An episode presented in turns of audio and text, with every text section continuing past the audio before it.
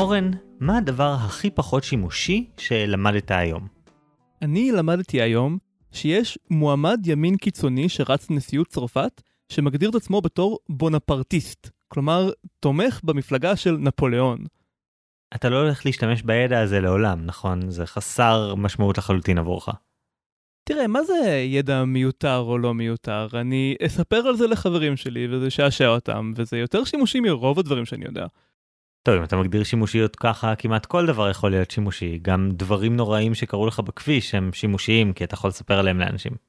טוב, תראה, כמו שאתה מכיר אותי, יש לי אינטרס להאמין שהעובדות שאני יודע הן שימושיות באיזושהי רמה, אבל אני מודה שרובן במבט יותר אובייקטיבי נקרא לזה, זה סתם תופסות לי מקום בראש. טוב, אני מבין למה אתה אומר שזה לא אומר שהן בהכרח חסרות משמעות. יש בהן משמעות בכל זאת. אבל בכל מקרה, זאת ממש השאלה שגל, השואלת שלנו השבוע, שלחה לנו. גל כותבת: היי אורן וחגי, אני מאזינה קבועה לפודקאסט שלכם והוא נהדר. למדתי מאוד המון ורציתי קודם כל להודות לכם. יש לי דילמה כללית בחיים שאשמח לשמוע את דעתכם עליה. הדילמה היא כזו, האם צריך, ואיך אפשר, לאזן בין סקרנות, עניין בהרבה תחומים, ורצון תמידי ללמוד, לבין הצורך להיות פרקטי, להביא לידי ביטוי את הידע שלך, ולהשקיע את הקשב והזמן שלך בעבודה. אני מאוד אוהבת ללמוד, ואני מתעניינת בהרבה נושאים. כבר בתיכון הרחבתי יותר מקצועות ממה שהיה מקובל, ובאוניברסיטה למדתי בשלוש פקולטות שונות, מדעי המחשב, מדעי המוח ומדעי הרוח, ובמקביל עבדתי בחצי משרה כמתכנתת. מאז עברו כמה שנים, ועכשיו אני לומדת לתואר שני במנהל עסקים, ובמקביל עובדת במשרה מלאה כמתכנתת. בנוסף, אני מקדישה המון מהזמן שלי בהאזנה לפודקאסטים ולספרים קוליים, ובקריאת בלוגים ומאמרים. תודה על ההמלצות אגב, ואני עדיין מרגישה אשמה. מצד אחד, תמיד יש לי רשימה אינסופית של קורסים וספרים שאני לא אספיק להגיע אליהם, ובורות בהשכלה שאני רוצה להשלים, למשל הבנה בכלכלה. ומצד שני, הזמן שלי מוגבל, והקשב שלי מוגבל, וכנראה שישתלם לי יותר להתמקצע בתחום הספציפי שאני עובדת עליו.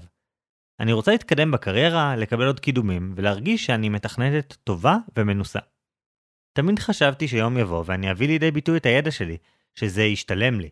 אבל ככל שעובר הזמן אני מבינה שאין לי כמעט הזדמנויות להשתמש בידע האינטרדיציפלינרי שלי. הוא פשוט לא רלוונטי רוב הזמן. עדיין, אני סקרנית ונהנית יותר ללמוד. האם אני עושה טעות? האם יש נושאים שפשוט לא משתלם ללמוד ככה סתם? האם אני צריכה לכוון את הסקרנות שלי לאזורים יותר פרקטיים? אם כן, איך עושים את זה? עד כמה רוחב אופקים באמת נותן לי יתרון כשכירה בעולם קפיטליסטי? מקווה שתזדהו, גל. זה ישר מדגדג לי להגיד לגל שהיא יותר מאשר רק שכירה בעולם קפיטליסטי, יש עוד דברים בחיים. אני חושב שזה מה שכולנו רוצים להגיד לעצמנו כל הזמן, אבל בו זמנית יש את ה... אתה יודע, את הצרכים החומריים, ואתה צריך להתקדם כדי להכניס כסף הביתה ולעשות את הבחירות הכלכליות הנכונות.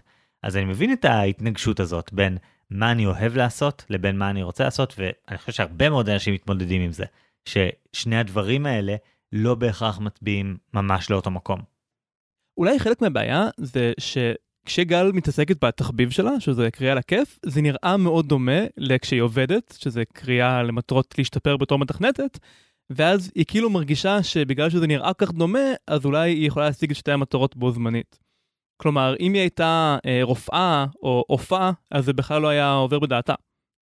אני לא חושב שזה לא היה עובר בדעתה, אני חושב שאנשים כמו גל, ואני גם כזה, אני באמת מזדהה כמו שהיא קיוותה, אנשים כאלה כל הזמן, לא משנה מה הם יעשו, הם יסתכלו ימינה ושמאלה. כלומר, הם ירצו לעסוק בעוד דברים, הם יגידו, אני עכשיו עוסק בדבר הזה, אבל מה עם הדבר ההוא שגם מעניין אותי? היא אומרת שמעניין אותה להשלים ידע בכלכלה, אם היא תשלים ידע בכלכלה ותהיה כלכלנית, היא תשאל את עצמה, וואי, למה אני לא משלימה ידע במדעי המחשב, ולמה אני לא עובדת בדברים האלה, או משהו אחר.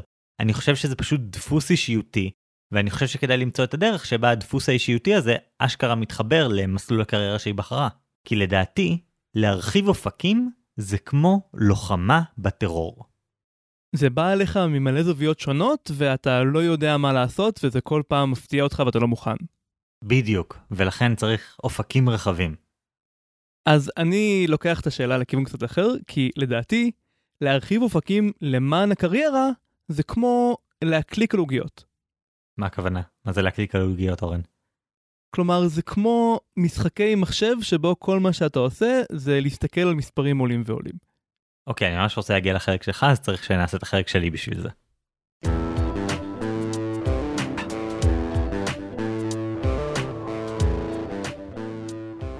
גל, אני רוצה לספר לך על הגנרל האמריקאי סטנלי מקריסטל והאופן שבו הוא הוביל גוף בשם JSOC. בעברית זה פיקוד המבצעים המיוחדים המשולבים. מקריסטל נכנס לתפקיד הזה בסוף שנת 2003, והמשימה העיקרית שאותה הוא הוביל בתפקיד הזה הייתה משימה קשה במיוחד. הלחימה בארגון אל-קאעידה בעיראק.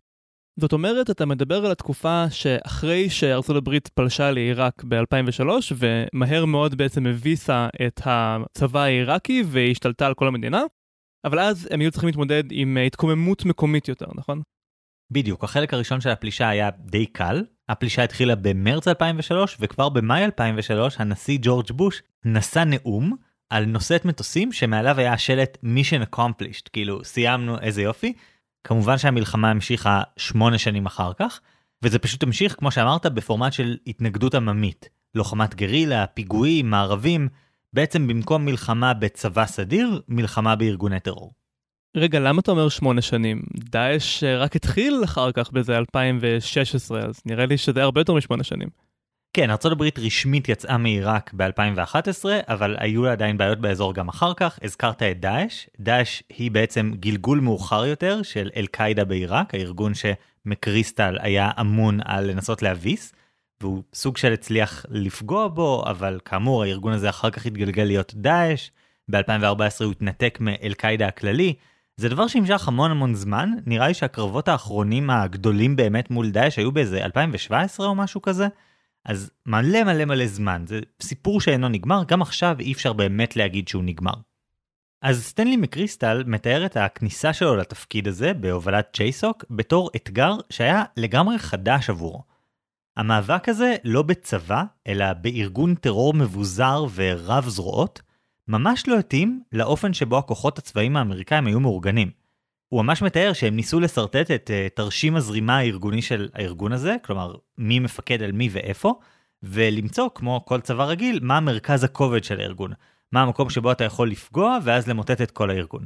אה, מרכז הכובד, אתה השתמשת בזה לפני הרבה מאוד פרקים, פרק 20 נדמה לי, שאמרת שהתיאורטיקן הצבאי קארל פון קלאוזוויץ אה, אמר שכדי לנצח מלחמה צריך למצוא את מרכז הכובד של הצבא האויב ולהכריע אותו שם, נכון? בדיוק. אז זו הפרקטיקה הצבאית המקובלת, אבל זה פשוט לא עבד. האנליסט הצבאי ג'ון ארקילה אמר שארצות הברית הרגה בערך 20 מספר 3 באל-קאעידה במשך עשור, אבל הבעיה היא שכולם בארגון הם מספר 3. מקריסטל התייחס לאל-קאעידה בעיראק בתור ילדי פרוטיוס. פרוטיוס הוא אל יווני שאי אפשר היה לתפוס אותו, כי הוא כל הזמן שינה את הצורה שלו. ואל-קאעידה בעיראק היו אותו דבר. אל מול הכוח העדיף בהרבה, אין דרך להגיד את זה אחרת, עדיף בלי בסיס להשוואה בכלל, של צבא ארצות הברית, כוחות הגרילה הקטנטנים אבל הגמישים של אל-קאעידה הצליחו לשנות צורה, לתקוף במפתיע, להתנהל ללא מבנה מוגדר, לעשות פיגועים, לעשות כל מיני התקפות מאוד מאוד חזקות עם כוחות מאוד מאוד קטנים, ממש משהו שקשה לתפוס וקשה לעצור. לא סתם הארגון הזה התגלגל כמה שנים בתור אל-קאעידה בעיראק, ואז עד 2017 בתור דאעש. טוב, זה הבעיה הבסיסית במה שנקרא לוחמה אסימטרית. הצבא האמריקאי מנסה לשמור על השקט בכל המדינה, וכל מה שהמחבלים צריכים לעשות זה ליצור רעש בנקודה אחת בכל פעם. אז אה, זו משימה הרבה הרבה יותר קלה, נכון? נכון, אבל זה לא רק זה, זה עניין של היכולת של כל צד להגיב לצד השני. ומקריסטל והצוות שלו הגיעו למסקנה שהבעיה פה היא לא רק בעיה בסוג הלוחמה או בקנה מידה או בדברים כאלה. יש פה בעיה יותר גדולה של ארגון. אל-קאעידה בעיראק פעלו באופן גמיש ומבוזר, אבל הצבא האמריקאי פעל בצורה ריכוזית, שהתבססה על עקרונות מיושנים. בספר שלו, Team of Teams, מקריסטל מספר על איך בעצם ההתנהלות של הצבא האמריקאי, וצבאות בכלל בעצם, התבססה על גישת הניהול המדעי, שזו הגישה שעומדת עד היום בבסיס של רוב הארגונים הגדולים בעולם. מי שמזוהה כאבא של הגישה הזאת הוא המהנדס האמריקאי פרדריק ווינסלו טיילור, והגישה הזו מכונה טיילוריזם על שמו. מה שהגישה הזו אומרת, זה שבעצם אפשר לחלק כל עבודה של ארגון להרבה מאוד חלקים קטנים, פשוטים וקלים לביצוע, וכך לייעל מאוד את העבודה. והגישה הזו הייתה ממש מצליחה כשהמציאו אותה. זה חלק ממה שעזר להמון תעשיות בעולם לעבור מהסתמכות על בעלי מקצוע עם המון ניסיון שעברו הכשרה ארוכה ומסובכת, למפעלים שבהם אפשר להעסיק אנשים בכלל בלי הכשרה, ועדיין לייצר הרבה יותר מוצרים. כדוגמה, כשאתה מנסה לייצר מכונית, אז הפועל במפעל של פורד או משהו, הוא לא צריך לדעת איך עובד המנוע. הוא לא צריך לדעת איך מחברים את כל החלקים. הוא לא צריך להבין במכוניות. כל עוד הוא יודע שכשהרכב מגיע לעמדה שלו, הוא צריך להלחים את הרכיב הזה ככה, ולחבר את הרכיב ההוא בדרך ההיא, ואז הוא מעביר את זה הלאה לעובד הבא, שגם הוא יבצע משימה אחת או שתיים. אז בעצם לוקחים משימה גדולה ומורכבת, מפרקים אותה להרבה חלקים קטנים ופשוטים, ואז מייצרים הרבה יותר מוצרים בהרבה פחות זמן.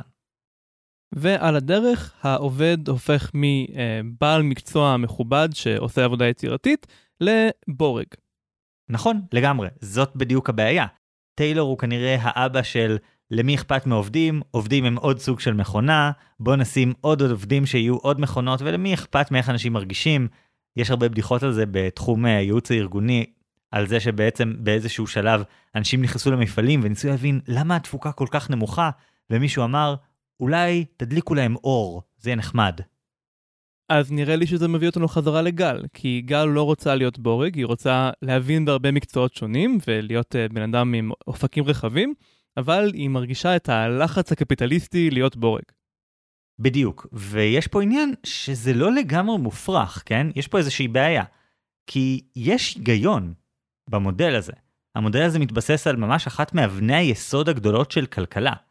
כי אחד השיעורים הראשונים במבוא לכלכלה א' הוא על מה שנקרא מודל רובינזון קרוזו, שהולך בערך ככה.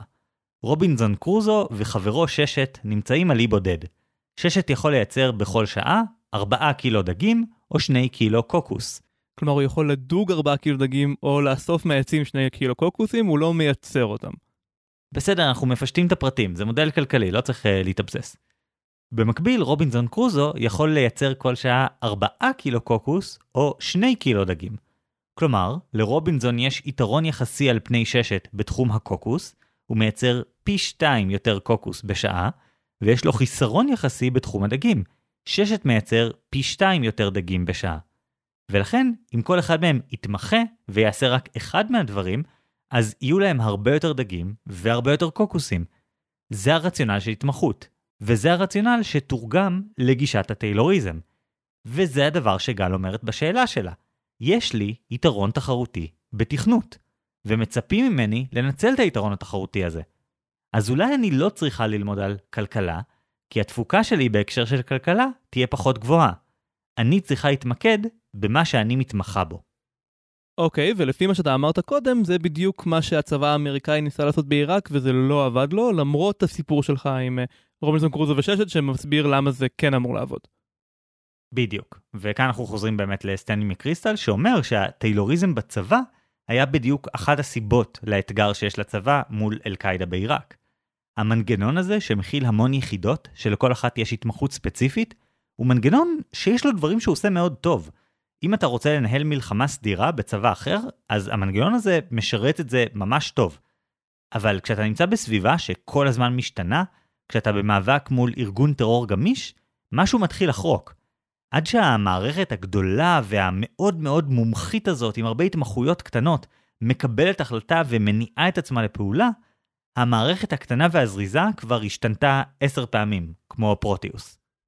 מקריסטל נתן פה את הדוגמה של איסוף מודיעין. הוא מתאר שהוא הגיע למתקן מודיעין בעיראק, נכנס פנימה, וראה ערימה עצומה של שקים ושקיות שהכילו כל מיני פריטי מודיעין, דיסקים, מחברות, מחשבים, הכל. מסתבר שהצוותים שפעלו בשטח היו פשוט לוקחים ממש ממש ממש כל מה שהם מוצאים בשטח, מכניסים את זה לשקיות, מעבירים את השקיות האלה חזרה לבסיס, וזה ייקח לכל הפחות כמה שעות עד שזה יגיע לאנשי המודיעין לניתוח. הבעיה היא שהכמה שעות האלה זה נשמע יחסית מהיר בהשוואה ללא יודע משלוחים מאמזון, כן? אבל עד שזה קורה, הרבה מהמודיעין כבר הפך ללא רלוונטי. נוצר מצב שהחלוקה הזו לצוותים עם התמחות בעצם פגעה מאוד במודיעין. המודיעין היה ישן, האנליסטים היו מתוסכלים כי הרבה מהחומר היה סתם, ויותר מזה, הם אפילו לא ידעו איזה סוג של מודיעין הצוותים בשטח צריכים. כי הם לא יודעים איך דברים נראים בשטח. מקריסטל הקביל את זה ללשחק כדורסל, כאשר יש שחקן אחד שמותר לו רק למסור, ושחקן אחד שמותר לו רק לקלוע לסל, ושחקן אחד שמותר לו רק להגן, וברור שקבוצה כזו הולכת להיכשל. זה לא שאסור שתהיה התמחות, אבל בלי היכולת להתגמש, להבין את מה שהאנשים שלידך או מעליך או מתחתיך בהיררכיה עושים, להבין את התפקיד שלך בתוך המערכת ואיך כל המערכת צריכה אותך, בלי היכולות האלה, הארגון נעשה מסורבל, איטי ומלא בכשלי תקשורת. טוב, מה שמשותף לקבוצת כדורסל ולצבא זה שיש מולם יריב שמנסה להכשיל אותם. אז אם יש רק מישהו אחד שמותר לקלוע לסל, אז ברור שישימו את כל המגנים עליו, וזה בהכרח ייכשל. אבל זה לא בדיוק המצב של גל. גל היא באמת במצב קצת יותר דומה לעובד במפעל, שרק צריך אה, לחזק איזה בורג ולהעביר הלאה, וכמה שיהיה יותר מהיר בעבודה שלו, יהיה יותר טוב, כי אף אחד לא מנסה להכשיל אותו, אף אחד לא מנסה לנחש מה הוא יעשה עכשיו. נכון, אני באמת אקח צעד אחורה מהעצות הספציפיות של מקריסטל, מי שמתעניין, יש ספר שלם שבו הוא מפרט על איך לדעתו צבאות במאה ה-21 צריכים להתנהל לאור כל התובנות האלה על בעיית הניהול הרגילה של הממסד הצבאי, אבל כדי לענות לגל, אני באמת רוצה לקחת צעד אחורה מהפרטים הספציפיים ולדבר על תובנה יותר כללית. גל, מה שסטנלי מקריסטל בעצם מתאר הוא מציאות כזו. יש תחומים שבהם אפשר לבנות מומחיות צרה ולהתנהל רק על בסיס יתרון יחסי. למשל, גם היום, במפעל פלדה נגיד, הגיוני שתהיה התמחות בסגנון טיילוריסטי. עדיין הגיוני שיהיה פס ייצור, וכל בן אדם יעשה דבר אחד, וזהו, סיימנו. אבל יש תחומים שבהם זה בלתי אפשרי. דוגמה אחת היא כמובן לוחמה בטרור, אבל יש עוד הרבה כאלה. הדוגמה הכי מוכרת והכי ברורה זה ניהול. אם את מתקדמת למשרה ניהולית בחברה, זה כמעט תמיד ידרוש ממך הרחבה של תחומי הידע והיכולות שלך. אם את נמצאת בצוות מסוים, כחברת צוות פשוטה, ושם מספיק שתדעי איך לתכנת כדי להצליח לעבוד, אם תעברי לנהל את אותו הצוות, פתאום תצטרכי ללמוד מלא דברים חדשים. איך מתקשרים מידע, איך יוצרים אווירה נעימה בצוות, איך עושים פוליטיקה ארגונית, איך משמרים ידע. אז אני אומר, אולי הסיפור זה באיזה תפקיד את נמצאת. אולי את נמצאת בתפקיד שהוא נורא ספציפי, שנותן הרבה תמריצים ליתרון היחסי, ובתפקידים האלה הם לא כל כך מתאימים לך. אבל אני לא מציע לך לעבור לתפקיד אחר שבו יהיה לך יתרון יחסי. אני לא רוצה שתלכי להיות כלכלנית, בגלל שכיף לך לקרוא על כלכלה. כי כמו שאמרתי לך בתחילת הפרק, אם תהיי כלכלנית, בטח יבאס אותך שאת לא מתעסקת בפסיכולוגיה, ואם תהיי פסיכולוגית יבאס אותך שאת לא מתכנתת. אז הפתרון הוא לא לדלג ממקצוע למקצוע, אלא למצוא מקצועות או תפקידים שבהם יש כמה דברים. אולי תעברי למשרת ניהול בתוך החברה שאת נמצאת בה, ואז תצטרכי ללמוד דברים חדשים. אולי תתחילי להתערבב קצת עם צוות חוויית המשתמש בארגון שלך. אולי דווקא נכון שתתנסי קצת עם ניהול מוצר או ניהול לקוח. כל אחד מהדברים האלה יכול להכניס אותך לעולם חדש ומופלא. לתת לך הזדמנות נוספת ללמוד דברים חדשים כמו שאת אוהבת, וכל זה בלי איזה מעבר חד של תחום או הצורך להתמחות במשהו ספציפי. תשמע, חגי, גל שאלה אותנו איך להשתמש בקריאה המגוונת שלה כדי לעזור לה בתפקיד, ואתה אומר לה איך למצוא תפקיד שבו הקריאה המגוונת תעזור לה. זה לא בדיוק מה שהיא שאלה. היא לא נתנה לנו שום רמז שהיא לא שמחה בתור מתכנתת. נכון, אבל היא כן אמרה שהיא לא מרוצה מזה שהיא מתעסקת רק בדבר אחד, שכל הזמן היא כאופי תפזול הצידה. ואני חושב שאנשים כאלה צריכים למצוא מקומות שבהם הם יכולים לרצות את הצורך הזה שלהם, לספק אותו, למצוא את הדרך כן להתעסק ביותר דברים. ויש אופציות, היא אפילו צריכה לעבור לחברה אחרת. בתוך המקום שבו היא עובדת, היא יכולה למצוא את הדרך להכניס לתוך תחום העבודה שלה עוד כלים, עוד תחומי ידע, זה אפשרי. זה לא בהכרח יהיה קל, היא תצטרך להתאמץ כדי לייצר לעצמה תפקיד חלומות כזה שבו היא עושה בדיוק את מה שהיא רוצה, או יותר ממה שהיא רוצה, אבל זה אפשרי, וחבל לוותר על זה. תשמע, חגי, מה שאתה אומר קצת מטריד אותי. אנחנו מתחילים מנקודה שבה לגל יש עבודה שטובה לה, שהיא נהנית שם, ויש לה תחביב או תחומי עניין נוספים שגם היא נהנית מהם. ועכשיו אתה אומר, כדי להשתמש בתחביב, כדי לעזור לעבודה, אתה מציע לה א', לנטוש את העבודה שהיא אוהבת לטובת משהו אחר, ניהול, שהוא אמנם רווחי ברוב מקרים, אבל לאו דווקא קריירה שהיא תהנה ממנו באותה מידה, ואז להכפיף את התחביב שלה, את הדברים שהיא עושה בשביל הכיף ושעושים לה טוב, כדי לעזור לקריירה שלה. זאת אומרת, היא עכשיו במצב שבו יש עבודה שהיא כאילו יותר חשובה, אבל אולי פחות מהנה, וקריאה או אה, הרחבת אופקים שבמקום להיות מספקת וכיפית היא חלק מהגלגל הזה, חלק מהגלגל שיניים הגדול של הקפיטליזם. זה מרגיש לי כאילו אתה שם אותה יותר ויותר עמוק לתוך המלכוד הקפיטליסטי הזה, במקום uh, לעזור לה לחיות חיים טובים יותר. אני לא לגמרי מבין את הטענה שלך, זה החיים שאני חי. אני יצרתי לעצמי את המקצוע, שבו זה בדיוק מה שאני עושה. אני, בדיוק כמו גל, אוהב להרחיב אופקים, לעשות דברים מגוונים ושונים, כל פעם להתנסות באתגר אחר, ללמוד דברים חדשים, כל הזמן לעשות את זה, וזה מה שאני עושה. מצאתי עצמי את העבודה, שבה אני מסוגל שכל הדברים שאני עוסק בהם, כולל קריאה שאני עושה בשביל אסור להשוות, אחר כך תהיה לי רלוונטית לעבודה באיזשהו אופן. ואני חושב שזה לא קל, לא כל אחד יכול להגיע למקום שזאת העבודה שלו וככה זה עובד, אבל זה אפשרי. אתה משתמש בו בכל מיני טרמינולוגיה של להכפיף את עצמך לעולם הקפיטליסטי וזה. אבל אני חושב פה על הערך העצום בזה שאתה יודע, אם אתה עוסק במה שאתה אוהב, אז לא תצטרך לעבוד אף יום בחייך. זה שקר מוחלט, אבל זה כיוון מעניין לחתור אליו. בקיצור, גל, אני חושב שהסיפור זה לא שאת לא מתעסקת בכלכלה וזה מפריע לך, או שאת לא מספיק מתעסקת בפסיכולוגיה וזה מפריע לך, או משהו כזה. מה שקשה לך זה שמבקשים ממך להתחייב לתחום אחד, ואני מסכים איתך שזה הרבה הרבה הרבה פחות כיף.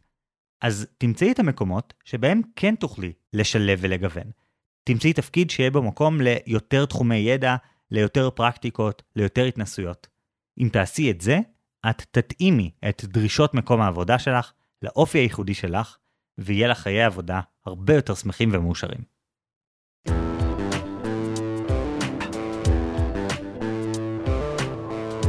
גל, אני אוהב משחקי מחשב.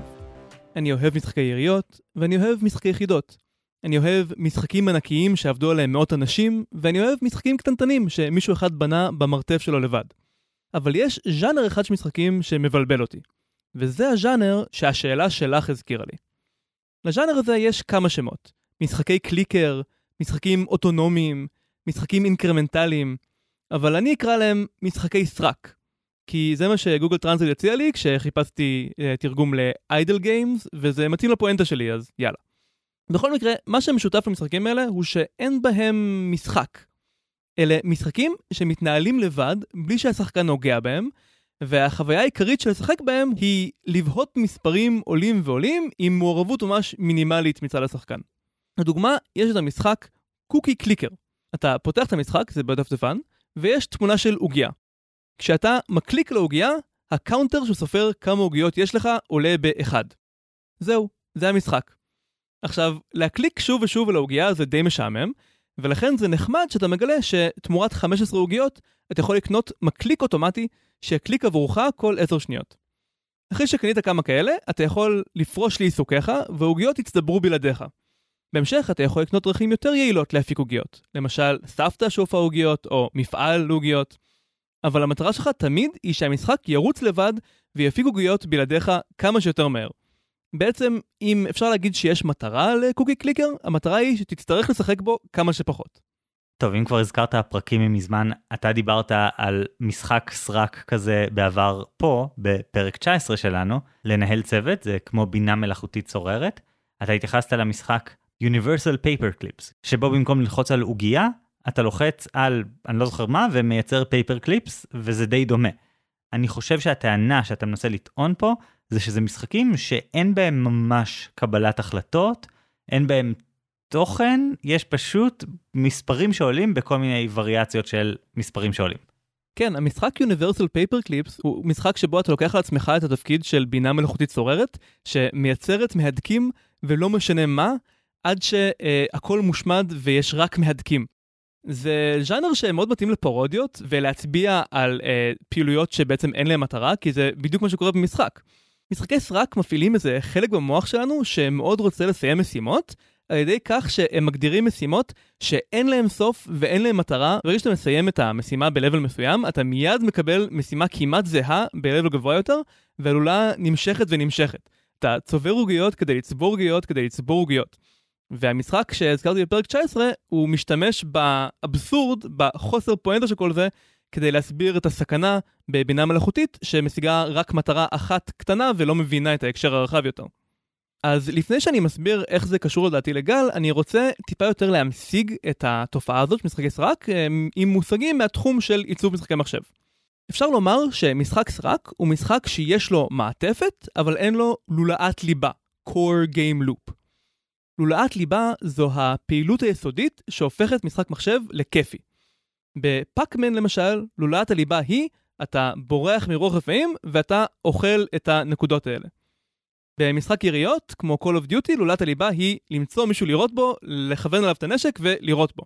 יש גם משחקים טיפה יותר מורכבים, כמו איזשהו משחק תפקידים, שבהם אתה גיבור שמציל את העולם, ושם לולת הליבה היא טיפה יותר ארוכה, והיא כוללת uh, למצוא דמות, לדבר איתה, היא נותנת לך משימה, אתה הולך לאיזשהו מקום למפה, אתה הורג כמה אויבים, ונניח מוצא חפץ חשוב ומחזיר אותו חזרה לדמות, וזאת הלולת ליבה של המשחק הזה. עכשיו, ברוב המשחקים, מסביב ללולת הליבה יש מעטפת. בפאקמן, אם כבר דיברנו, אז המעטפת היא השלבים השונים שאתה מתקדם דרכם, וזה גם דברים כמו להשיג את ה-high score ולהיות מדורג הכי גבוה. במשחק תפקידים, המעטפת כוללת דברים כמו לקנות ציוד חדש, לשדרג את הדמות לרמה הבאה של היכולות שלה, או לראות סצנות מתוסרטות, cutscenes, שמקדמות את העלילה של המשחק. למה יש מעטפת? המעטפת קיימת כדי לתמוך בלולת הליבה. היא מוסיפה לחוויה כל מיני דברים כאלה שהם uh, מסביב. למשל, היא נותנת ללולת הליבה הקשר. למה אני הורג עכשיו מפלצת? יש איזושהי סיבה גדולה יותר. היא מרווחת את לולת הליבה. היא נותנת לשחקן רגע לנשום בין לבין כדי לשפר את החוויה של השפל וגאות של המשחק. גם המעטפת מאפשרת לשחקן לשנות את החוויה של לולת הליבה, לעשות לו קיול בצורה שתתאים יותר לטעם ולסגנון האישי של השחקן. אבל המעטפת גם עושה עוד דבר אחד שהוא יותר מסוכן. היא יוצרת מחויבות, היא נותנת לשחקן סיבה לחזור למשחק שוב ושוב. למשל, אולי אני משחק משחק תפקידים, ואני גיבור שמציל את העולם, ועכשיו אני חוסך זהב כדי לקנות חרב חדשה. אז אני ארצה לחזור למשחק שוב ושוב עד שצברתי מספיק זהב כדי להשיג את החרב הזאת. ואז אחרי שצברתי את הזהב ואני קונה את החרב, אז אני שוב, אני רוצה לחזור שוב ושוב כדי ליהנות ולהשתמש בחרב שעבדתי בשבילה כל כך קשה. ואז כמובן שתוך כדי שאני עושה את זה, אני אשמע על איזושהי חרב עוד יותר שווה ואני אתחיל לחסוך מחדש, וככה אני אמצא את עצמי נשאר עוד ועוד ועוד בעולם של המשחק. אוקיי, okay, אז מה שאתה אומר זה שבעצם, אוקיי, okay, במשחק יש לנו לולאת משחק בסיסית, משהו שהוא כיפי, אבל כדי שאני אעשה את הדבר הזה שבבסיס הוא כיפי, שאני אעשה אותו שוב ושוב, אני צריך איזושהי מעטפת שאומרת לי, הנה הסיבה לעשות את זה. כלומר, זה לא כיף פשוט לכוון ולראות מלא מלא פעמים, זה פעילות שהיא בעצמה כיפית, אבל יש משהו בה שנמאס, אז עכשיו אני אטוף את זה בסיפור, בתחרות, במשהו כזה, ואז אני ארגיש שאני מקבל איזשהו פרס או איזשהו משהו, אני מקבל התקדמות עלילתית, אני מקבל להשמיד שחקן אחר, אני מקבל נקודות, ואז ככה אני רוצה לחזור ולעשות את זה שוב ושוב. ואז המשחקי סרק, כמו שאתה קורא להם, מה שהם עושים זה אין לולאת ליבה, כלומר הפעילות הבסיסית היא לא מעניינת ולא כיפית, אין בה שום דבר בעל ערך, אתה רק לוחץ לצורך העניין על קליקים או בוהה במסך והמספרים עולים, אבל יש את המעטפת, ולכן יש רק את החלק המסוכן לדבריך, ואין את החלק המועיל, מעניין, whatever לדבריך. כן, אה, תודה על התרגום. אני אומר שזה מסוכן כי המעטפת נותנת לי סיבה לחזור למשחק שהיא לא קשורה לזה שהמשחק כיף לי או שיש לי הנאה. אני שם כדי להתקדם, לא כי זו דרך נחמדה לבלות בה את שעות החיים המוגבלות שיש לי. משחקי סרק לוקחים את הרעיון הזה עד הקצה. הלולאת ליבה של Cookie Clicker היא להקליק על עוגיה. כיף זה לא. אבל בכל זאת, זה משחק ממכר בטירוף. אני יכול לספר לכם שפתחתי את המשחק מחדש רק כדי להיזכר איך נראה הממשק בשביל הפרק הזה, וזה היה כל כך קשה להפסיק להתעסק בו. כל פעם סגרתי את הטאב, ואז אחרי כמה רגעים פתחתי אותו מחדש, כי הייתי כזה, מה, אני עושה משהו אחר, ואם הטאב ירוץ ברקע אז המספרים יעלו, לא חבל? למה שהטאב יהיה סגור? זה ממש קשה לעמוד בשאיבה הזאת של המשחק כמו איזה חור שחור. ואם אנחנו לא נזהרים, אפשר ממש להשתעבד למנגנון כזה. הקוקי קליקר הוא עוד uh, גרסה תמימה, יש משחקים שמנצלים את המלכודת כדי לגבות ממך כסף אמיתי כדי להתקדם, וזה עובד. יש חברות שלמות שחיות על המודל הזה. בעוד שאני מסכים איתך לחלוטין על משחקי סרק, יש לי טיפים שאני אחלוק אחרי הכתוביות לאיך לצאת מהם אם בטעות נקלעתם אליהם, אני חושב שהגיע הזמן לחבר את זה חזרה לגל. כן, נקודה טובה. אז גל, מה בעצם אני מנסה לומר לך? אל תהפכי את החיים שלך למשחק סרק. תדעי מה לולאת הליבה שלך ומה המעטפת. או, במילים אחרות, גל, למה את חיה? בשביל מה את עושה דברים? בשביל מה את מתקדמת בקריירה? בשביל מה את צוברת כסף? בסופו של דבר, חייב להיות משהו בחיים שלך שאת עושה לא כי זה אמצעי בשביל משהו אחר, אלא משהו שאת עושה בשביל עצמו. אחרת, מה הפואנטה? אני חושב שיש בנו משהו שבורח מהמקום הזה, שמעדיף להצדיק את המעשים שלנו בתור אמצעי, ולא בתור מטרה. אני שמעתי את זה הרבה פעמים בהקשר של ילדים. יותר מפעם אחת, מישהו סיפר לי שהוא רוצה ילדים כדי שיהיה מי שיטפל בו כשהוא יהיה זקן. אבל זה ברור שאם מה שמדאיג אותך באמת זה שיטפלו בך כשתהיה זקן, הרבה יותר קל והרבה יותר זול לשים כסף בחשבון חיסכון, בלהשקיע במניות, ואז כשתהיה זקן תוכל לשלם על בית אבות פר אקסלנס עם צוות שיהיה הרבה יותר מקצועי מאשר מה שאפשר לצפות מהילדים העתידיים שלך. זו לא באמת הסיבה שאנשים רוצים ילדים, כי אני חושב שהם מבינים את זה באיזושהי רמה. הסיבה האמיתית לרצות ילדים היא פשוט שאתה רוצה ילדים. מטרה, לא אמצעי. ואני חושב שזה הרבה יותר בריא פשוט להגיד את זה. זה הרבה יותר בריא להודות בפני עצמך מה בחיים שלך הוא מעטפת ומה ליבה. זה ממש מזכיר לי את uh, קניית דירה. אחד הוויכוחים הכי נפוצים שיש לי עם אנשים זה על למה לקנות דירה, והרבה אנשים שמנסים להצדיק את זה כהחלטה כלכלית נכונה.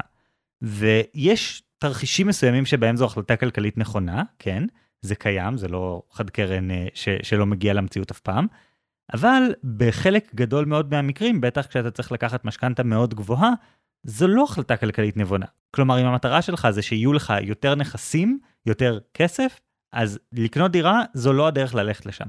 ואפשר פשוט להגיד, אני רוצה לקנות דירה, כי אני רוצה שתהיה לי בעלות על דירה משלי. זה מוצר צריכה. אני קונה את זה כדי שיהיה לי את זה, לא בשביל מטרות אחרות. וזה בסדר, לא חייבים להמציא כל מיני סיפורים. זה הרבה יותר משכנע באיזשהו מקום שמישהו אומר, אני פשוט רוצה להיות בעלים של בית. זה דבר שאני צריך אותו בחיים, ואני מוכן לשלם עליו. מעולה, תעשה את זה. כן, ואם אתה לא אומר את זה, אם אתה אומר שזה נבון כלכלית, אז שוב אנחנו חוזרים לשאלה, לשם מה אתה חוסך את הכסף? כי אם אתה חוסך אותו בשביל הדירה, אז עכשיו אנחנו מבינים מה אנחנו מנסים להשיג. ואחרת, קשה לך מאוד להבין כמה כסף אתה צריך לחסוך, מתי אתה יכול לפרוש, כל הדברים האלה הם לא ברורים, כי אתה לא הגדרת לעצמך מה המטרות האמיתיות שלך. עכשיו, במקרה שלך, גל, את אוהבת ללמוד, כי את אוהבת ללמוד. וזה נשמע שאת מרגישה צורך להצדיק את ההנאה שלך על ידי לקשור את הלמידה חזרה להתקדמות מקצועית. אבל זה בדיוק להפך. הדברים שאת נהנית מהם, הם אלה שמצדיקים את המאמץ שאת משקיעה בקריירה. בסוף את עובדת כדי להרוויח כסף, כדי לשבת בבית עם ספר טוב על כלכלה או היסטוריה. או כמו שאמר הפילוסוף והרופא מהתקופה הרומאית גלן, מי שיש לו שתי כיכרות לחם, שימכור אחת ויקנה פרחים.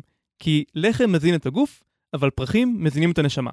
כלומר, אין טעם לחיות אם אין לנו למה לחיות. אם את תשעבדי את התחביב שלך לקריירה, אז גם אם זה ירוויח לך עוד כמה שקלים, את שינמכת לעצמך את אחת המטרות בחיים שלך לרמה של אמצעי. ואי אפשר לפצות על זה בכסף, זה פשוט הופך את החיים שלך דלים יותר. אני מרגיש שאנחנו עדיין נשארים בעולם של בעיית אופטימיזציה.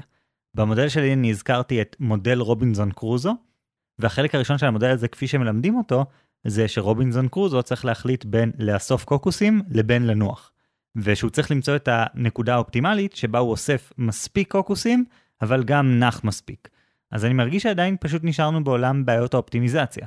כלומר, היא שאלה איך עושים אופטימיזציה, ואמרת לה, עושים אופטימיזציה. אני מרגיש שאתה קצת מרדד אותי כאן, אני חושב שהטענה שלי היא קצת יותר עמוקה, אבל עכשיו שאתה אומר את זה, אני חושב שזה גם נכון מבחינת המודל שלך. כלומר, גם אם אנחנו רק מדברים על זה שהיא תהיה מתכנתת הכי טובה, זה עדיין חשוב שיהיו לה דברים בחיים שלא קשורים בכלל לתכנות.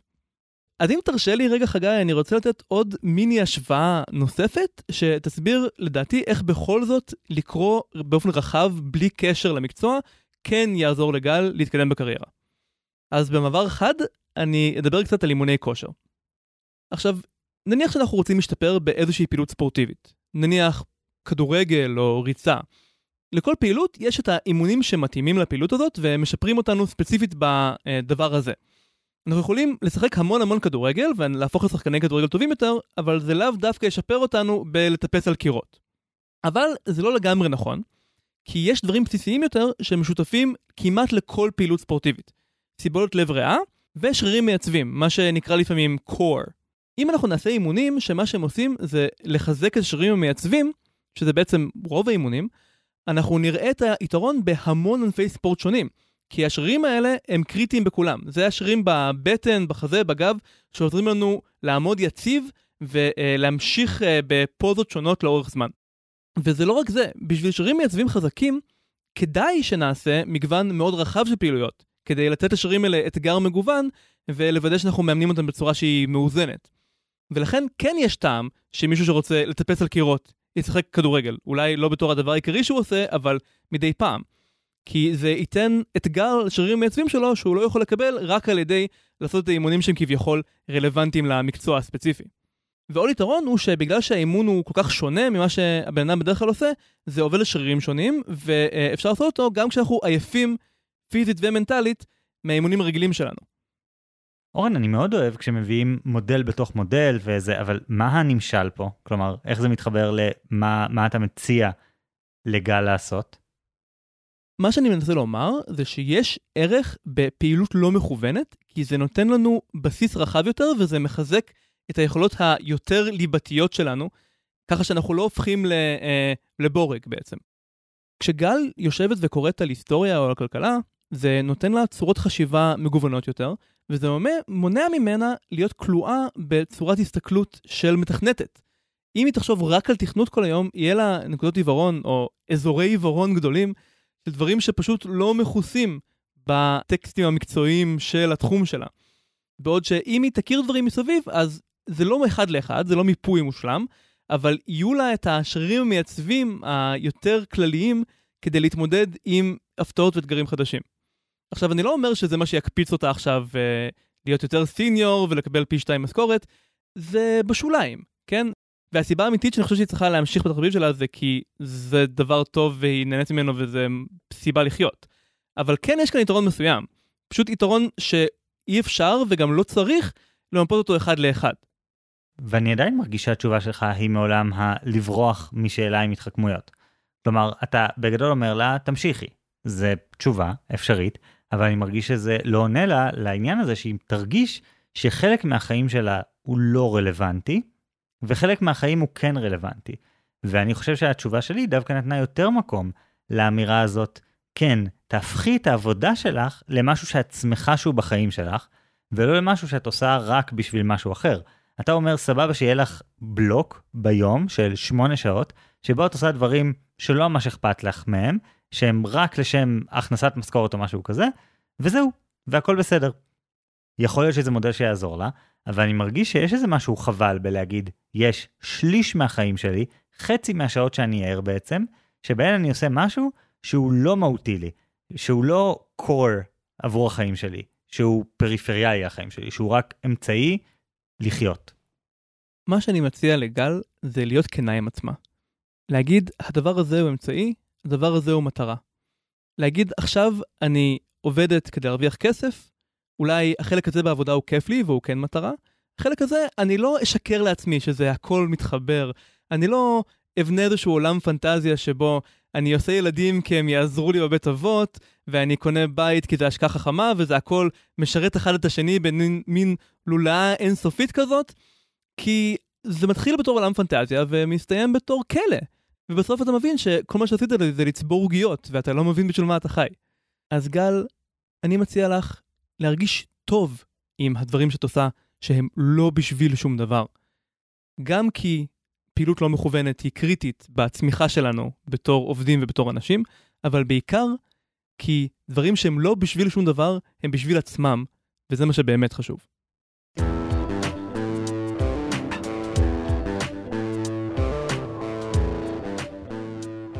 אורן, אני ממש אוהב את הגישה שלך על ההבדל בין מטרות לאמצעים בחיים באופן כללי. ואני גם ממש מתחבר לגישה שאומרת, כדאי שיהיה לך יותר ממשהו אחד בחיים שאת אוהבת. זה בעצם משהו שמשתמע מהמודל שלך. אני חושב שאנשים שיש להם רק את הדבר האחד שכל החיים שלהם סובבים סביבו, הם נמצאים במערכת שברירית יותר. כי אם הדבר הזה נופל מאיזושהי סיבה, אז אין להם גיבוי, אין להם עוגן אחר בחיים. אז מהבחינה הזאת אני מסכים איתך.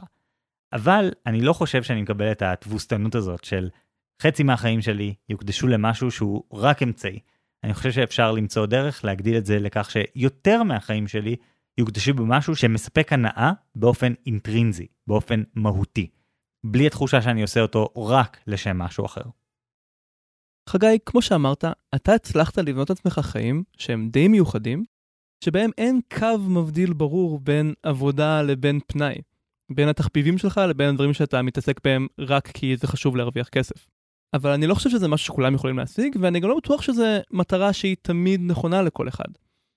אני יכול להעיד על עצמי שכשאני עושה משהו שהוא רק בשביל עצמו, כמו לראות סרט, לשחק במחשב, זה הרבה יותר נחמד לי מאשר אם אני לא בטוח אם אני עושה משהו שהוא מטרה או אמצעי. אני, טוב לי עם ההפרדה הזאת. ולפעמים העבודה שלי מספקת ומעניינת, לפעמים לא, אבל זה לא מכניס אותי לסטרס. כל סיפוק והנאה שאני מפיק מהעבודה היא רק שמנת מעל הדבר האמיתי, שהיא שזה מכניס לי כסף כדי לחיות. אז אני מרגיש כאילו זה שם אותי במקום הרבה יותר רגוע ובטוח. ואני חושב שרוב האנשים הם כמוני ולא כמוך. טוב, אז כמובן מי שיכריע זה רוב האנשים.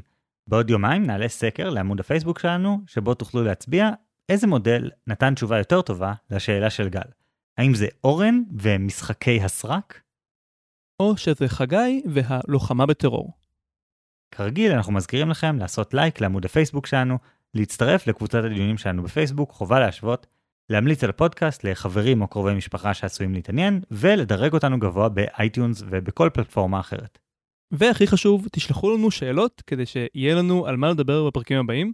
השאלה הזאת, אני חושב, הייתה מעניינת במיוחד, והוציאה ממני ומחגי קצת מההבדלים העמוקים בינינו. אז כרגיל, תודה רבה על ההאזנה. אני חגי אלקיים שלם. אני אורן ברנשטיין. ונתראה בפעם הבאה עם השוואות חדשות.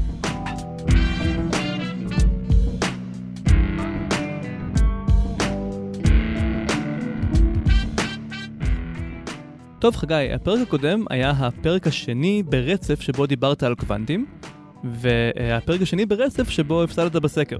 האם זו הסיבה שהפעם לא דיברת על קוונטים? כן, לצערי, 55% מכם הסכימו עם אורן שציפיות שכר זה כמו צלילה חופשית, כלומר, אתה יכול לעצור את הנשימה ליותר זמן ממה שאתה חושב, ואתה יכול לבקש יותר כסף ממה שאתה חושב. כן, ורק 45% הסכימו עם חגי שצריך לחשוב על ציפיות שכר כמו חלקיקים קוונטיים, שהמאפיינים שלהם מוגדרים רק כשהם באים באינטראקציה עם שאר היקום. כן, ואני מרגיש שהייתה הרבה התנגדות לעניין הקוונטים, כי כמו שכתב לנו המאזין איתמר מושקין, חברים, אם תצביעו לחגי, הוא ימשיך לדחוף קוונטים לדברים. אם כי היה גם את התגובה של יונתן שאמר, אם לא תצביעו לחגי, הוא ידחוף עוד קוונטים עד שהוא ינצח. בואו נראה, בואו נראה, אני לא מתחייב לכלום. אי אפשר לדעת באיזה מצב אנחנו נהיה עד שנוכל לצפות בו. אוי לא. ומלבד בדיחות על קוונטים, היה בתגובות דיון ממש מרתק על ציפיות שכר ועל המודלים שלנו. נתחיל נראה לי בתגובה של שחר שכתב. הבעיה העיקרית בציפיות שכר היא סוגיית העיגון. כלומר, ברגע שנתתי מספר, קיימים אחד משני תרחישים. או שהצעתי מחיר נמוך, מה שעלול לגרום לי להפסיד כסף, או לגרום למגייס לחשוב שאני פחות איכותי, או שהצעתי מחיר גבוה מדי שלא מתאים לחברה. בשני המקרים, יש סיכוי גבוה לענות תשובה שלא תיטיב עמנו. בנוסף, בשני המקרים קיים אפקט עיגון. המספר שנקבתי בו יקבע את השכר שאקבל, כי השיח ינוע סביב המספר הזה. לכן הייתי מציע גישה שלישית, לעולם לא לומר את המילה האחרונה. כששואלים אותי על ציפיות שכר, לדאוג לא להיות זה שמקבע את המספר, אלא לגרום למעסיק לנקוב בו. למשל ניתן לומר, בהנחה והכל יהיה רלוונטי, אני בטוח שנוכל גם להסתגל על שכר שמתאים לשני הצדדים.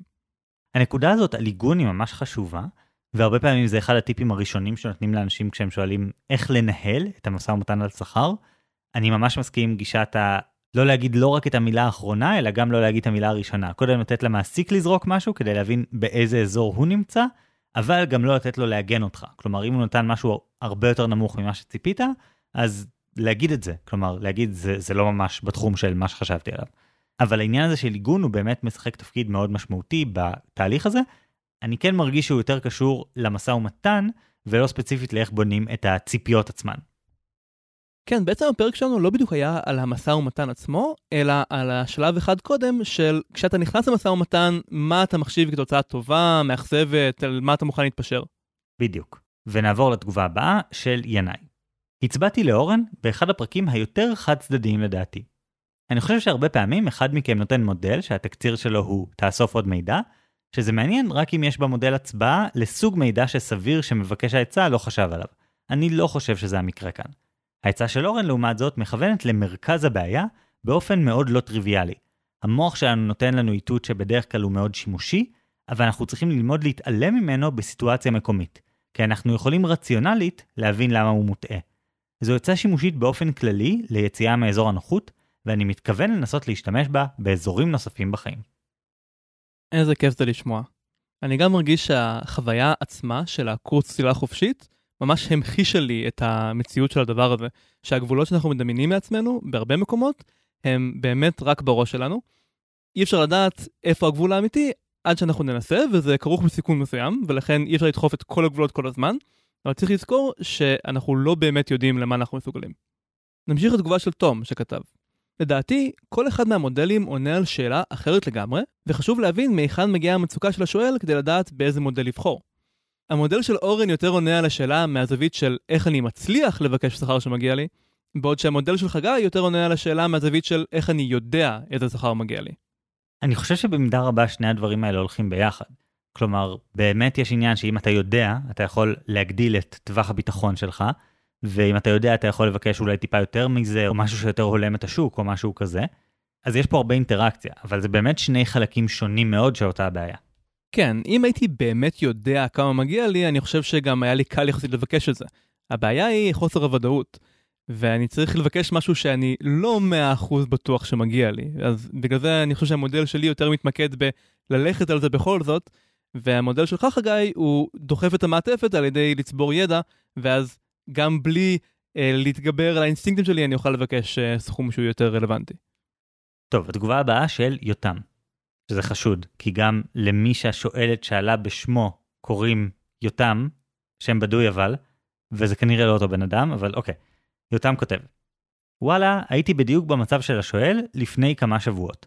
בפועל, ניסיתי ליישם את העצה של חגי, ואז יישמתי את העצה של אורן, מן הסתם לפני שהאזנתי לפרק. התוצאה של יישום של שתיהן ככה, הייתה שכר גבוה בהרבה הרבה ממה שביקשתי בהתחלה. וזה גם מה שהייתי ממליץ לאחרים.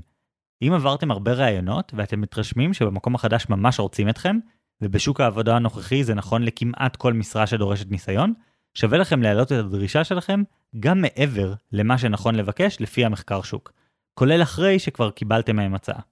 יותם אה, שוב מתייחס כאן לשלב המשא ומתן עצמו, ואני מוכרח לומר שלקבל הצעה ואז לחזור עם הצעה גבוהה יותר בהרבה, זה דורש אה, תעצומות נפש מסוג אחר, שאני חושב שלי אישית היה יותר קשה מאשר לבוא עם הצעה גבוהה מלכתחילה. זה באמת דורש איזו יכולת הרבה יותר גדולה, זה כאילו מישהו יגיד לך, אתה מסוגל לעצור את הנשימה רק ל-40 שניות, ואז לבוא ולהגיד, אני הולך לעצור את הנשימה לדקה, אחרי שמישהו אמר לך שאתה יכול פחות מזה. אז באמת מאתגר, אבל לא יודע, אולי זה עובד, אולי זה, שוב, במשא ומתן אפשר להגיע לכל מיני דברים מפתיעים, אם יש לך אומץ ויש לך את היכולת באמת לבחון את הגבולות של היריב שלך. כן, וגם באמת כרגע, ספציפית בהייטק, ספציפית בארץ, ספציפית במרכז, יש שוק שהוא מאוד מיטיב עם השכירים. אז זו הזדמנות טובה לנסות אם אתם במצב שזה בו זה רלוונטי. טוב, נקריא תגובה אחת אחרונה להפעם מגיל. גיל כותב, שניכם צודקים, אבל אני נאלץ להסכים עם אורן. בעידן שבו המחיר עולה כל הזמן, אנחנו צריכים לגדל חוצפה כדי לא לצאת פריירים, ובפועל לקבל פחות ממה שיכולנו לקבל. אני זוכר את עצמי בכמה פעמים, אומר מספר שחברים אמרו לי, ומקבל לא, כלומר זרקו אותי מהמדרגות.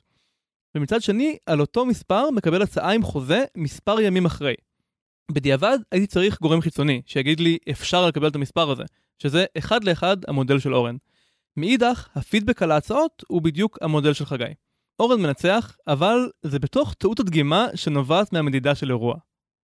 או, עוד בדיחות קוונטים. אם כי, מה שאתה אומר, אני עדיין חושב שהגורם החיצוני שיגיד לך אפשר לקבל את המספר הזה, זה נשמע לי כמו אינטראקציה קוונטית, אבל סבבה. חגי, אי אפשר לדעת אם הבדיחה מצחיקה או לא עד שפותחים את הקופסה. או עד שקוראים את התגובות בפייסבוק שאומרות לנו, חגי, בגללך הפסקתי להקשיב לפרק בדקה הספציפית הזו. טוב, אז אנחנו נראה כמה פרקים uh, יעברו עד שנחזור לקוונטים, כי אני חושב שלא סיימנו איתם עדיין, ובינתיים נמשיך לספרים שקראנו. אוקיי, okay, אז אני אתחיל עם הספר Team of Teams של הגנרל סטנלי מקריסטל. הוא כתב את זה עם עוד כמה שותפים לדעתי.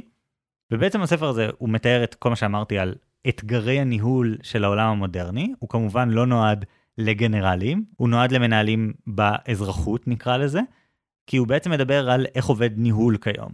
כלומר, בעולם שבו הכל משתנה ומערכות נעשות יותר ויותר מורכבות, הנה הגישות שאנחנו צריכים לאמץ. אני לא יודע עד כמה אני ממליץ על הספר הזה.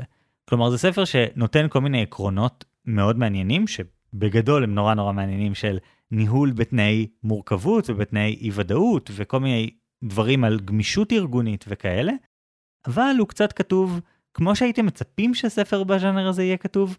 כלומר, המון uh, זה הפתרון, הנה שלוש עצות מהירות לאיך לנהל יותר טוב וכאלה, ופחות העמקה בכל מיני איך עובדות מערכות מורכבות ודברים כאלה. יש לו פרקים טובים, כמו הפרק על פרדריק טיילור, שבאמת היה פרק מאוד מאוד מאוד מעניין, אבל לא הכי נהניתי מהספר הזה. אני לא יודע אם זה בגלל שהכרתי הרבה מהחומרים קודם או משהו אחר, אבל הוא ספר פחות מדהים. הקטע הזה של לנסות להשליך מניהול צבאי או מפיקוד צבאי על ניהול אזרחי זה ממש אה, ז'אנר שלם. גם הרבה מנהלים קונים ספרים כמו אמנות המלחמה של סאן צו ומנסים להסיק מזה על ניהול אזרחי. ואני תמיד חוזר לנקודה הזו שגם הזכרתי בפרק, שיש הבדל מהותי בין צבא לבין רוב הדברים, בזה שבצבא יש מישהו שספציפית רוצה שאתה תיכשל. זה לא כמו תחרות בשוק הפרטי, שבו יש עוד חברות שמנסות להיות יותר טובות ממך, זה ממש מישהו שמסתכל מה אתה עושה, ומשקיע את כל המאמצים שלו כדי שאתה אישית תיפול, ולכן למשל צריך לשמור על סודות, צריך מודיעין, צריך לשנות את השיטות פעולה שלך רנדומלית אפילו, כדי שלא יוכלו להכשיל אותך, והדברים האלה הם שונים מהותית מאשר השוק הפרטי. אז אני חושב שספר שלוקח מהצבא לאזרחות ולא עומד על ההבדלים האלה, אז הוא קצת בעייתי. טוב, אני חושב שבתרבות של אמריקה התאגידית יש הרבה יותר תחרות כזאת. כלומר, תחרות ממש אגרסיבית, נכונות להשמיד את היריב, אנשים לגמרי אוספים מודיעין על חברות אחרות כדי לנסות להפיל אותן או לעקוף אותן, אלה כן דברים שקורים. אני מסכים שאולי זה פחות רלוונטי, נגיד מהפרספקטיבה של האדם הפרטי היחיד בתוך חברה שבה אולי יש תחרות, אבל היא בטח לא תחרות שנראית ככה. אבל מצד שני, אתה יודע, אם יש לך את היכולת לחשוב באופן הזה, אתה מקבל יתרון על פני אנשים שלא חושבים באופן הזה. זה קצת מניאקי, זה אולי לא לגמרי מוסרי, אבל זה נכון. מי שניגש עם כלים של מלחמה לאינטראקציה יומיומית, יכול לקבל יתרון מאוד מאוד גדול. בכל מקרה זה הספר שאני קראתי, אז אני לא יודע אם אני ממליץ עליו, אני יכול להמליץ בתחום של מערכות מורכבות על ספרים אחרים למי שמתעניין. אולי הייתי מתחיל מהספר Thinking in Systems, הפריימר של דונלה מדוז. זה ספר הרבה יותר טוב על מורכבות ותהליכי מורכבות, הוא לא עושה שום מאמץ כמעט בלנסות לחבר את זה לפרקטיקות יומיומיות, בניגוד למקריסטל, אבל הוא הרבה יותר מעניין, ואני מקווה שיום אחד נעשה עליו פרק. אז אורן, מה אתה קראת? אז המקור העיקרי שלי לגבי משחקי סרק היה הרצאה סופר נחמדה מכנס מפתחי משחקים, ה-Game Developers Conference, GDC, שיצא לי כבר לראות כמה הרצאות משם שסתם אה, קפצו לי בהמלצות של יוטיוב. זה הרצאות ממש מגניבות שנכנסות לעובי הקורה של עיצוב משחקים, וזה תמיד איזה מודל ממש מגניב. אני אשים בהערות הפרק גם קישור להרצאה לא קשורה, אבל סופר מעניינת על עיצוב משחקים, שמדברת על אה, בעיות מקוללות, הוא קורא לזה. כלומר, בעיות בעיצוב משחקים שבלתי אפשרי לפתור, והדבר היחיד שאפשר לעשות זה להחליט איפה אתה מתפשר, כי זה בעיות שאי אפשר לפתור. למשל, אי אפשר ליצור משחק שיש בו יותר משני שחקנים, ושלא שווה בו לעשות ברית נגד השחקן החלש. פשוט אי אפשר לפתור את זה. אבל ספציפית לפרק הזה, יש הרצאה על הז'אנר הזה של משחקי סרק, קליקרים, שמדבר קצת על ההיסטוריה ועל מה הופך את זה לכיפי ועל איך כזה לכייל את המספרים שהם יעלו בצורה שתגרום לאנשים לחזור. וגם על התאום הרשע של המשחקי סרק, שזה המשחקים שפעם החשיכו את שמי הפייסבוק, כמו FarmVille וכאלה. זה כמו משחק סרק, רק שאתה חייב להכריח אה, חברים שלך לשחק גם, כדי שהם ייתנו לך אנרגיה למשחק שלך, וגם כמובן שמנסים להוציא מזה כסף אמיתי. באיזשהו מובן משחקי סרק הם בהרבה פעמים פרודיה על הז'אנר ההוא, או גרסת אבסורד של הז'אנר ההוא. אני חושב שיש משהו מאוד uh, מצחיק במשחקי סרק, שבעצם הם עובדים על מנגנונים פסיכולוגיים מאוד עמוקים בנו, הם לא מהנים בפני עצמם כמו שאמרת, אלא משהו במנגנון פשוט פוגע לנו בחולשות פסיכולוגיות בצורה ממש מתוכננת היטב. ואני מצאתי בזמנו דרך לעקוף את הדבר הזה, כשאני שיחקתי Cookie Clicker לפני כמה שנים, אני זוכר שהדרך שלי לצאת מהמשחק הזה, לעצור את העניין בו, הייתה לפתוח את הממשק של הדפדפן ולהכניס כל מיני פקודות לקונסולה, ואז בעצם לייצר מצב שאני מוסיף לעצמי טריליארד אלפים עוגיות, ואז יש לי אינסוף תקציב לעשות מה שבא לי, ואז ברגע שזה המצב, אני פתאום ראיתי ממש איך הכל נשבר. כל האפקט שהיה למשחק עליי נשבר כשהמוח שלי אמר, אה, מדובר רק במספרים, אין פה כלום. וזה היה ממש מדהים. זה רק מוכיח כמה אין פה משהו מהנה בפני עצמו, אלא אתה פשוט משתעבד לאיזשהו מנגנון, ואם תצליח להראות לעצמך את, ה- את האמת שמאחורי המנגנון, זה ממש ישבור הכל. זה טיפ מעולה, וזה קצת מוריד לי מהתחושות אשמה, שאני גם שם אה, לינק לקוקי קליקר עצמו בהערות פרק, ולמי שלא סומך על עצמו, אני גם אקשר לסרטון שמראה את כל הסודות ואת כל הדברים שמגלים כשצוברים אה, טריליונים ומיליארדי טריליונים של עוגיות, אה, בצורת סרטון יוטיוב שאליו אי אפשר להתמכר כי הוא רק כמה דקות. כן, כאילו העלילה של המשחק היא מאוד מאוד מאוד מבדרת, כן? בסופו של דבר, כאילו, יש עלילה באיזשהו מקום, זה כבר די מפתיע. וזה כאמור די מבדר, אבל לא שווה את הזמן שלכם, אל תיכנסו לזה, תצפו בסרטון במקום. מסכים, ואם כבר אנחנו בנושא של אה, פיתוח משחקי מחשב, אני רוצה להמליץ על ספר שקראתי לפני כמה חודשים, שמדבר על הצד האנושי של תעשיית משחקי המחשב, על איך זה מרגיש להיות מעצב, על הלחצים שעולים בזמן שעובדים על משחק גדול. לספר קוראים Blood, Sweat and Pixels של ג'ייסון שרייר, והוא מספר אוסף של סיפורי קרב כאלה, על משחקים גדולים שיצאו או חלקם לא יצאו בסוף, ועל כל הסבל האנושי שהיה כרוך בליצור אותם. ספר מדכא לאללה. אתה לא יכול להסתכל על המשחקים שלך אותו דבר אחרי שאתה מבין את כל הסבל האנושי שנכנס לתוכם. או מצד שני, אתה מעריך הרבה יותר את הטוב שהצליחו להכניס למרות המכבש לחצים הנוראי שהאנשים האלה היו שרויים בו. טוב, אז אני מקווה שלא הכנסנו אתכם עכשיו לבור עמוק של משחקי סרק. כי אם כן, רגע, בעצם אם כן, אז יהיה לכם הרבה יותר זמן להקשיב לפודקאסט, כי תוכלו לעשות את זה תוך כדי שאתם משחקים במשחק שלא דורש שום חשיבה. אז אני לא יודע מה אני חושב על זה, אבל נראה לי שבכל מקרה עד כאן להפעם. אני אורן ברנשטיין. אני חגי אלקיים שלם. Bye.